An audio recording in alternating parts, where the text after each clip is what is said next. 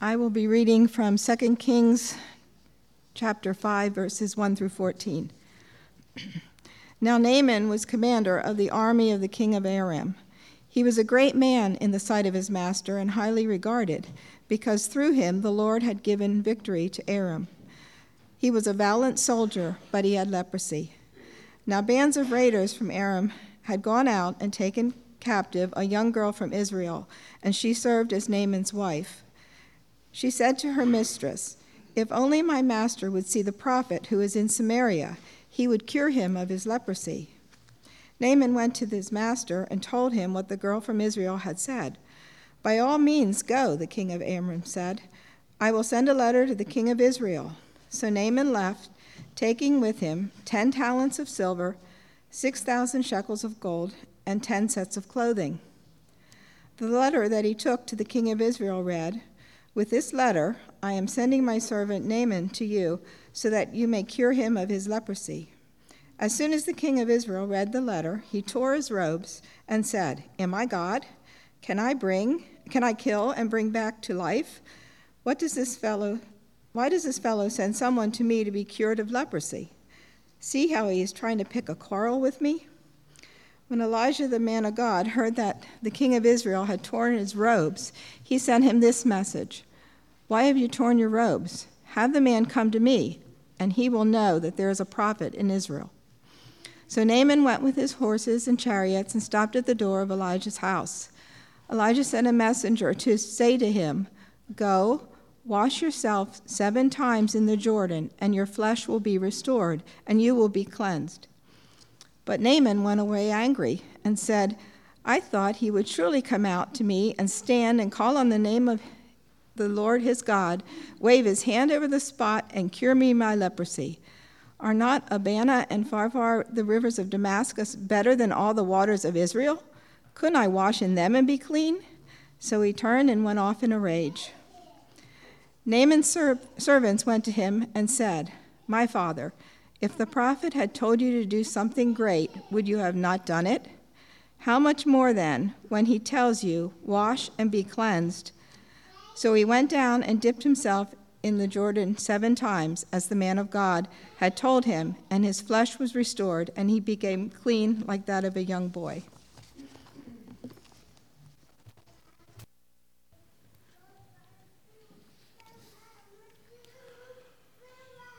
And our second lesson this morning comes from the beginning of the book of Isaiah. This is the vision of Isaiah, son of Amoz, which he saw concerning Judah and Jerusalem in the days of Uzziah, Jotham, Ahaz, and Hezekiah, kings of Judah. Hear the word of the Lord, you rulers of Sodom. Listen to the teaching of our God, you people of Gomorrah. What to me is the multitude of your sacrifices, says the Lord. I have had enough, enough of burnt offerings of rams and the fat of fed beasts. I do not delight in the blood of bulls, or of lambs, or of goats. When you come to appear before me, who asked this from your hand? Trample my courts no more. Bringing offerings is futile, incense an abomination to me. New moon and Sabbath and calling of convocation, I cannot endure solemn assemblies with iniquity. Your new moons and your appointed festivals, my soul hates. They have become a burden to me. I am weary of bearing them. When you stretch out your hands, I will hide my eyes from you. Even though you make many prayers, I will not listen. Your hands are full of blood. Wash yourselves, make yourselves clean. Remove the evil of your doings from before my eyes. Cease to do evil. Learn to do good. Seek justice, rescue the oppressed, defend the orphan, plead for the widow. Come now, let us argue it out, says the Lord. Though your sins are like scarlet, they shall be like snow. Though they are red like crimson, they shall become white like wool. If you are willing and obedient, you shall eat the good of the land. But if you refuse and you rebel, you shall be devoured by the sword, for the mouth of the Lord has spoken. This is the word of God for us, the people of God. Thanks be to God. Let us pray together. Come, Holy Spirit. Open a space in our hearts, in our minds. Open a space in our daily lives that we might hear the call and the challenge of these words and respond as disciples of your Son, Jesus Christ. In his name we pray. Amen.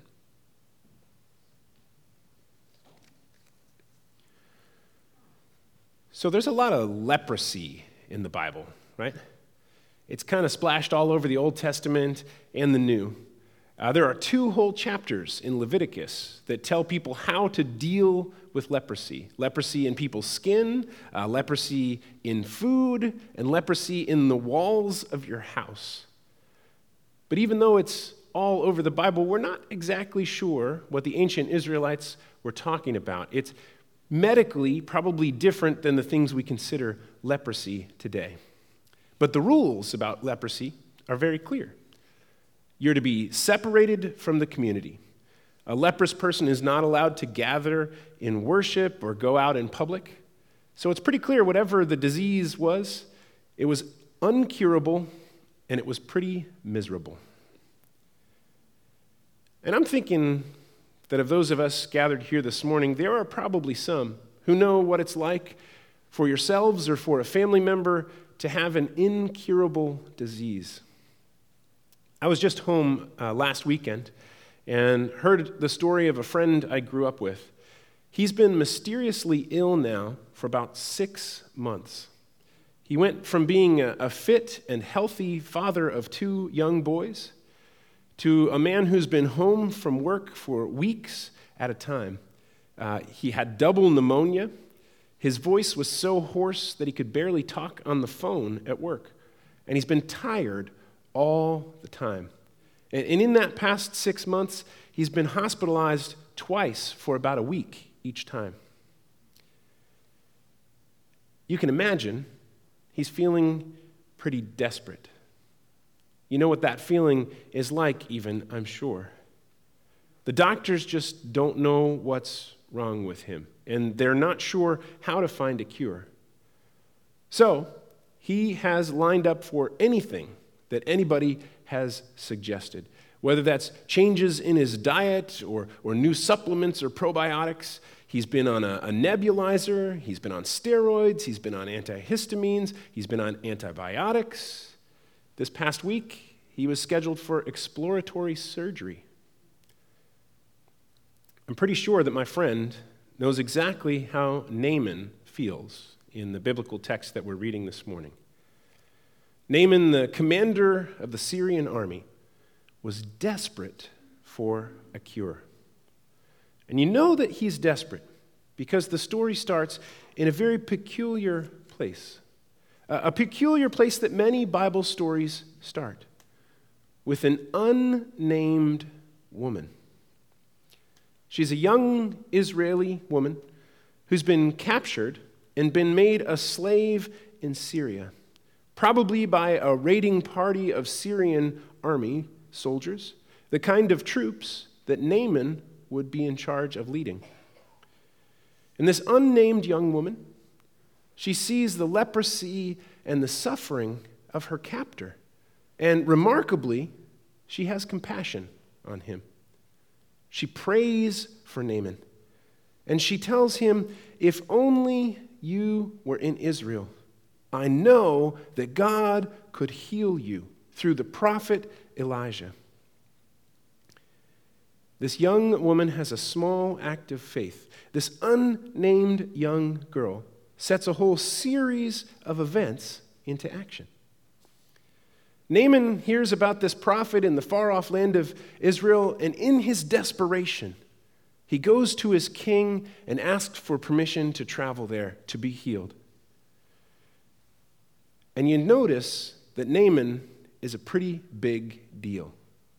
When he goes to ask the king for permission to travel, he gets not only permission, but a letter from the king, and he gets talents of silver and talents of gold. In fact, the amounts listed are about a thousand pounds of silver and 150 pounds of gold and 10 suits of the finest clothing. A huge treasure. And Naaman takes off for Israel with an entourage of horses and chariots and men in armor.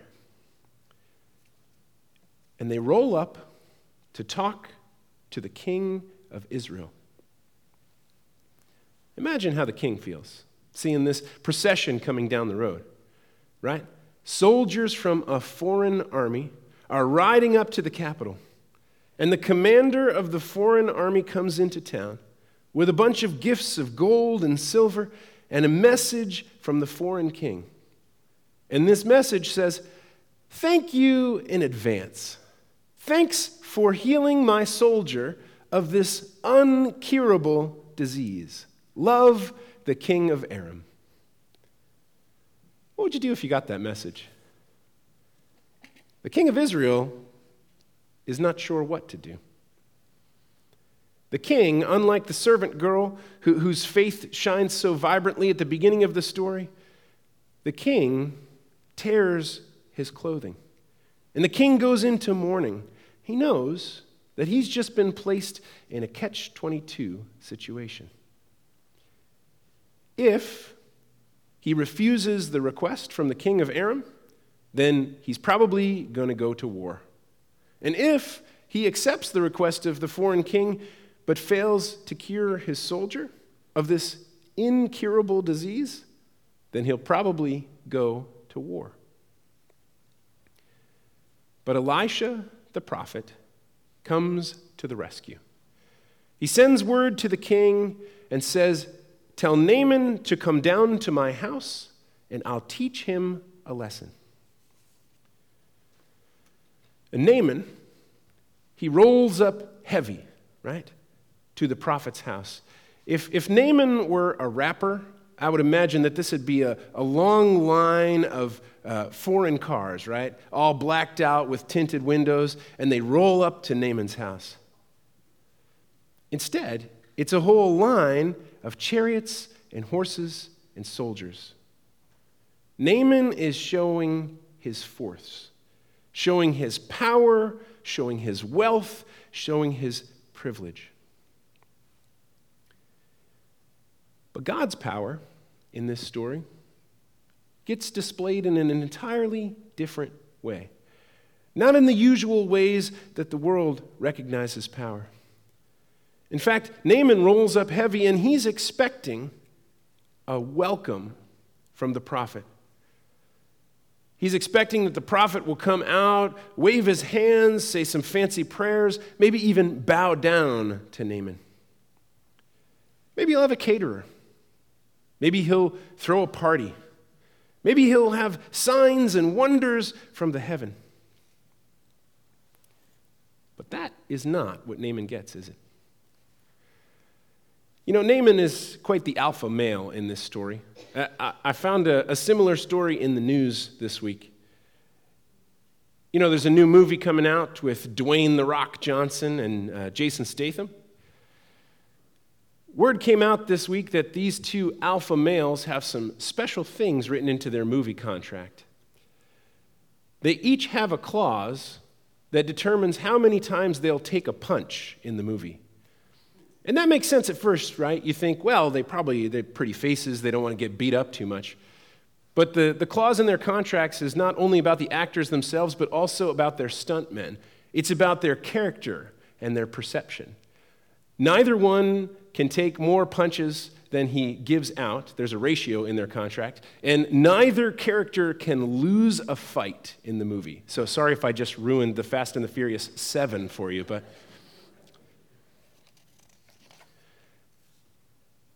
Well, Naaman reminds me of this rolling up heavy.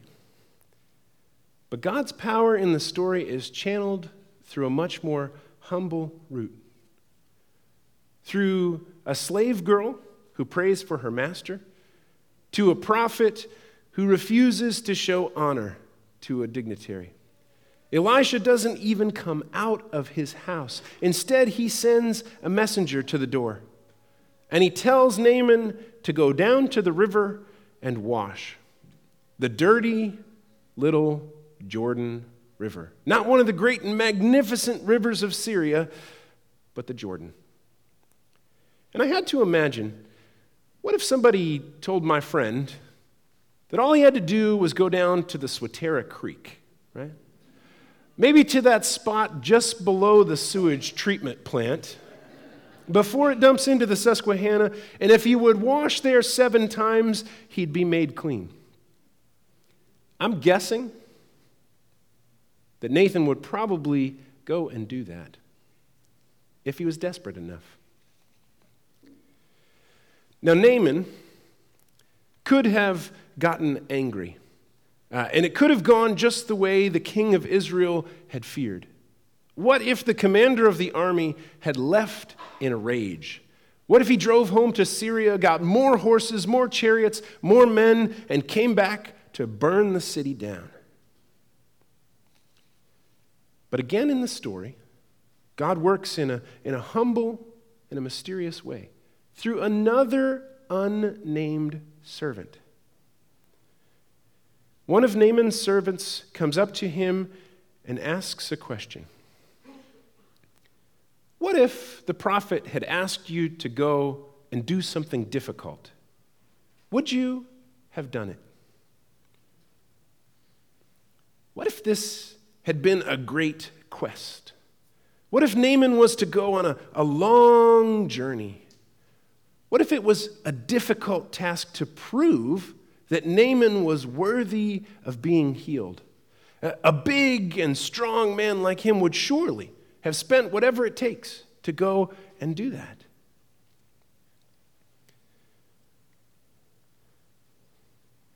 I don't know if you saw the news stories in the last few months about climbing Mount Everest, right? They've had problems there because it's getting so crowded up on the mountain. There are so many foreign tourists who pay a guide that want to go up and say they've climbed the tallest mountain in the world. There are so many that there is now about 50 tons of garbage that have been left up on Mount Everest. There have been several deaths this spring because the mountain is so crowded. And now you're not just like Sir Edmund Hillary if you've climbed Mount Everest, but you join the ranks of 10,000 people who have now climbed the mountain.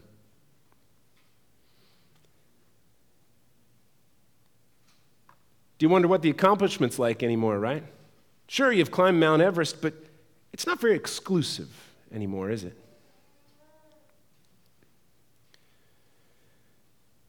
The servant asks Naaman if it was something difficult, would you have not gone and done it? Why not go and do this simple thing? Washing in the Jordan River. And Naaman has grace, a particular kind of grace that allows him to hear advice from, from outside his normal sphere of influence. He listens to the slave girl and later on, he listens to this unnamed servant. I'm guessing maybe that comes from his military experience. As a good commander, Naaman is able to hear what the lowest of his troops is telling him. Not only able to hear it, but also able to learn from them. Well, Naaman goes down to the river and he washes seven times, and his leprosy is washed away It says his skin is made new like that of a young boy. But something else also happens. Naaman takes a new posture. It says that he turns and returns back to Elisha's house. The, the same word in Hebrew is the root word for repent. And he comes back to Elisha to give thanks this time in the posture of someone who has repented. This is the kind of deep change that God's grace can write into our hearts. Came up with a sermon title earlier in the week, Stop pretending. I was looking primarily at Isaiah's call to the people. He wants them to come back to a true form of worship. And he tells the people that he's afraid for too long they've just been going through the motions. Sure, they've been offering their prayers, and yes, they've been showing up with their sacrifices, but they're going through the motions without really touching their hearts and changing in a way that will change their day to day life. And there are a few things I think we need to stop pretending. We have to stop pretending that we've got it all under control. Like Naaman does in the story. When he arrives at the prophet's door, he's not there to ask for help, but to command it. But what if he stopped pretending he's got it all under control? What if we stop pretending there's no hope? Like the king of Israel who sees the foreign leader coming to his door and tears his clothing in mourning, not able to imagine a way out of this sticky situation? Or what if we stop pretending that we'll never make a difference? Look at the young girl at the beginning of the story. She's got no power. She's got no status. She's got no standing. She's a slave captured into a foreign land. And yet, she still has faith. And she practices compassion even on the people who are enslaving her. Incredible.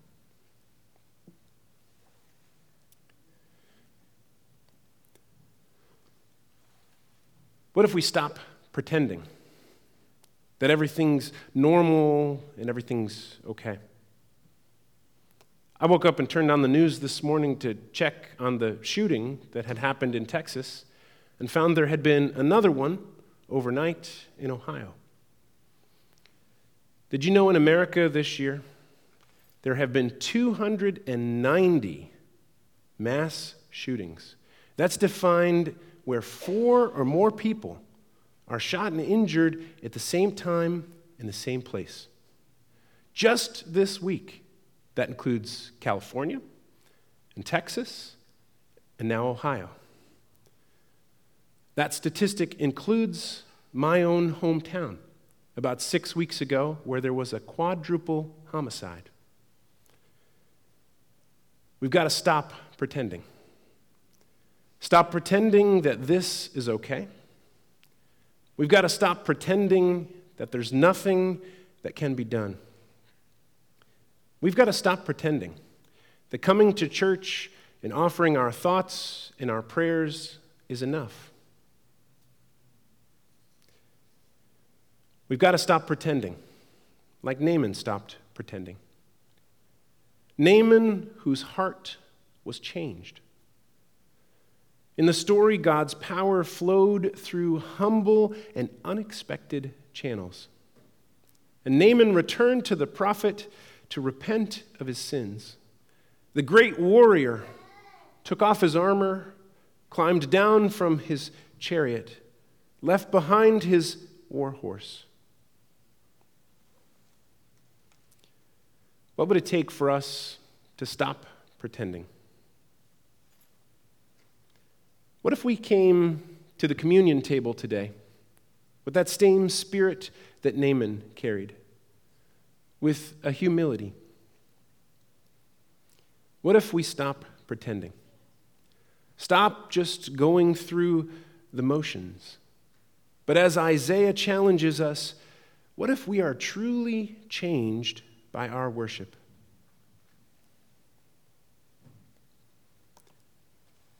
I leave you with this challenge from the prophet Make yourselves clean. Remove the evil of your doings from before my eyes. Cease to do evil. Learn to do good.